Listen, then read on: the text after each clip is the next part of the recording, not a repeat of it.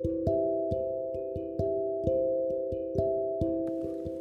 んばんは。漁師場調整士の中村ひとみです、えー、昨日ですね初ウグイスが鳴いてましたね。今年初。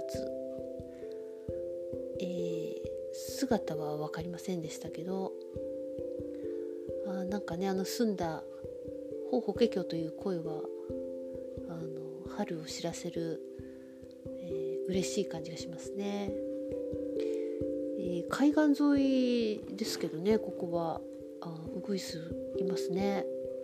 えー、皆さんはいかがお過ごしでしょうか、えー、今日のお題は、えー、ジャッジの時代からあなたはそうなんだねという時代へというお題でございます。私たちはねあの二極化コントラストの、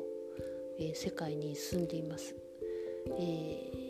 ー、まあ、なんでね白か黒かはっきり従ったりとか。まあ誰が正しくて間違いかとかね、えー、私は正しいのか間違いなのかとかね、えー、偉いかバカかとかね、えー、まあ、そんな感じで、まあ、分けたがりますよね。何でも分けたがる、えー、片方作ればもう片方ができるみたいな、まあ、そういう陰と陽の世界に住んでます。で今本当こう極化がうんマックスになってるような感じがしますよね。えー、と正しい間違いで、こんなにねあの人がこう傷つけ合うというか、えー、分離していく、うん、絶対に同意しないっていうね。あそういうのが、まあ、まあ大統領選がねやっぱり非常にそれそういうものがあらわにされたような感じがしますけれどもこれは、えー、日本でもね日常起こっていることだと思います。えー、正しいことを言ってんのか間違えたことを言ってんのかっていうのは非常に厳しい目を持って、えー、監視しているような社会じゃないかなというふうに思います。まあいろんな社会でそうなんですねあの今私あの脳のことが面白くって、えー、脳の本を読み漁ってたりするんですけれどもそうするとやっぱりそのまあ研究者とか、えー、まあ学者医者たちでもあのやっぱり古古い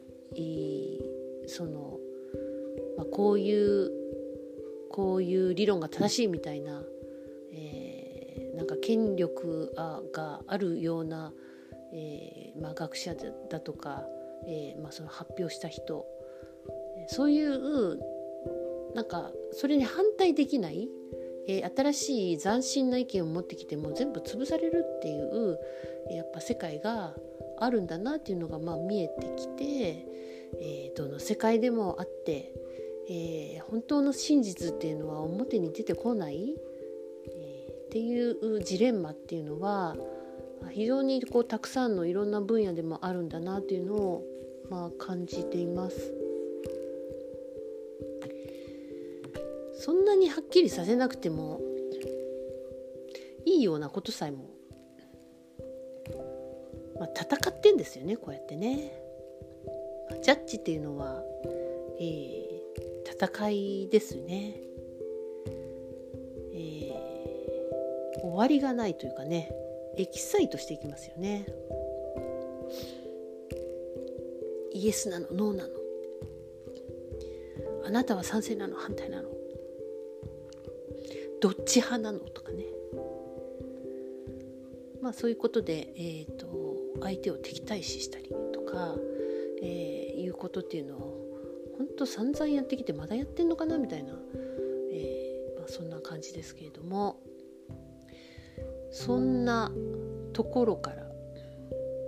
ああなたはそうなんだねっていう、えー、スタンス、えー、これがねだんだん主流になっていくんじゃないかなと思います。もう本当にあの分ける分離させるよりはあなたはそういう意見を持っているんですねっていう、えー、まあ、ノージャッジでねどちらでもない、まあ、その人をそのまま、まあ、肯定している、えー、その人の存在をも肯定しているような、えー、言葉だと思います。でそれってすごく自分が言われた時どうでしょうね。あなたってそうなんですね。っていうふうに、えー、そのままを、えー、OK してくれたとしたら。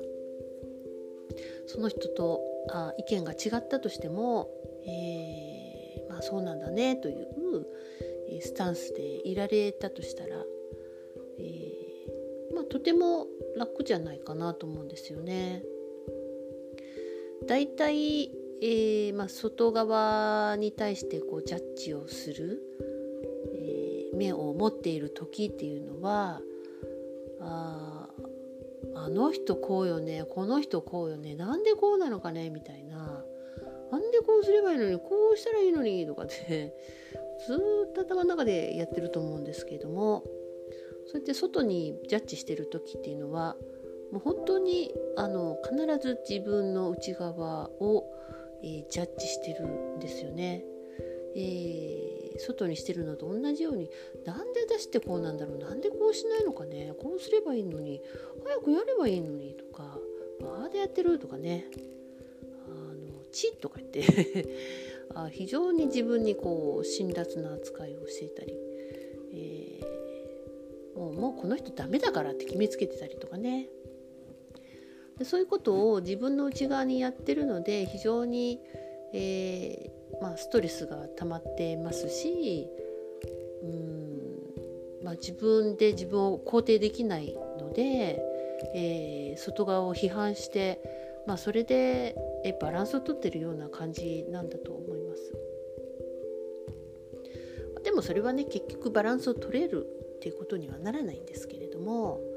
えー、そうやって内側自分を、えー、ジャッジしている、えので外側に対してあのああなたはそうなんだねっていうふうにそのまま相手を認めるってことはできないんですよね。えー、できなくないですか？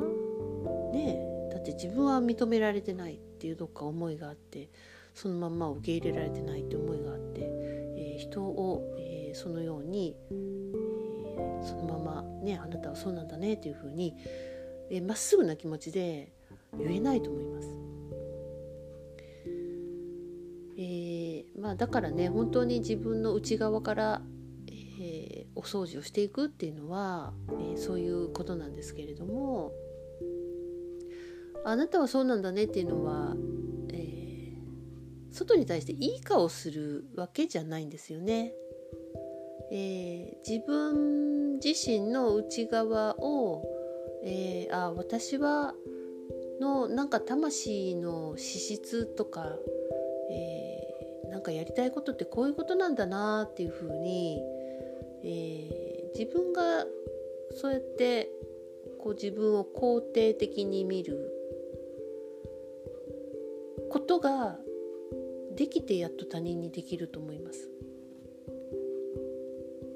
だからね、えー、そういうまあ、自分をありのままを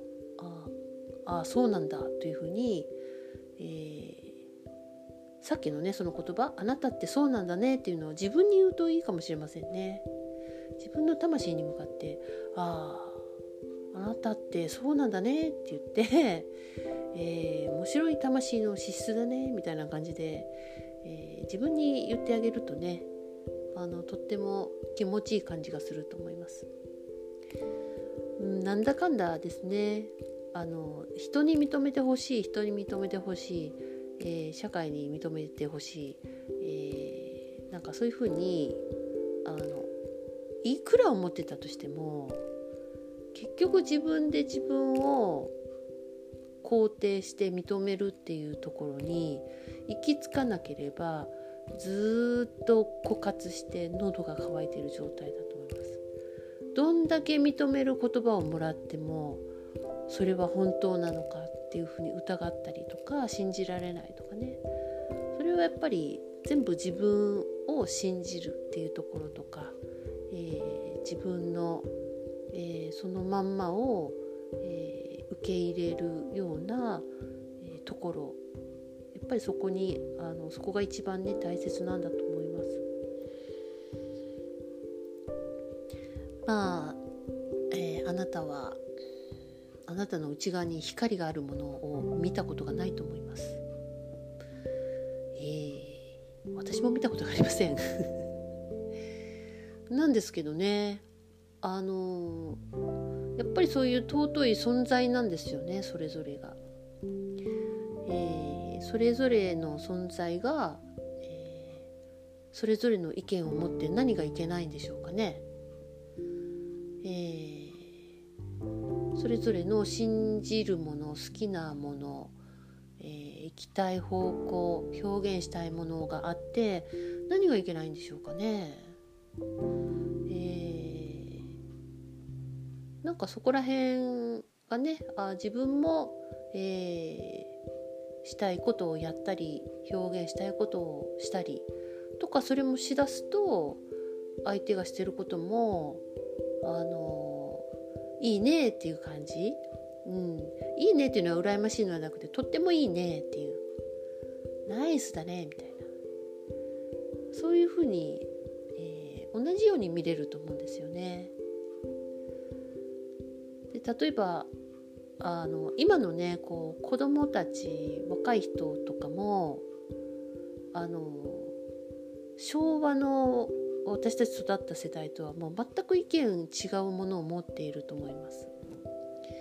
でそれをまたこうなんとかね古い形式に当てはめようとして子どもたちは学校行きたくないとか、えーまあ、引きこもっちゃったりとかねあの親に反発するよりはこう黙って、えー、耐えるとかね、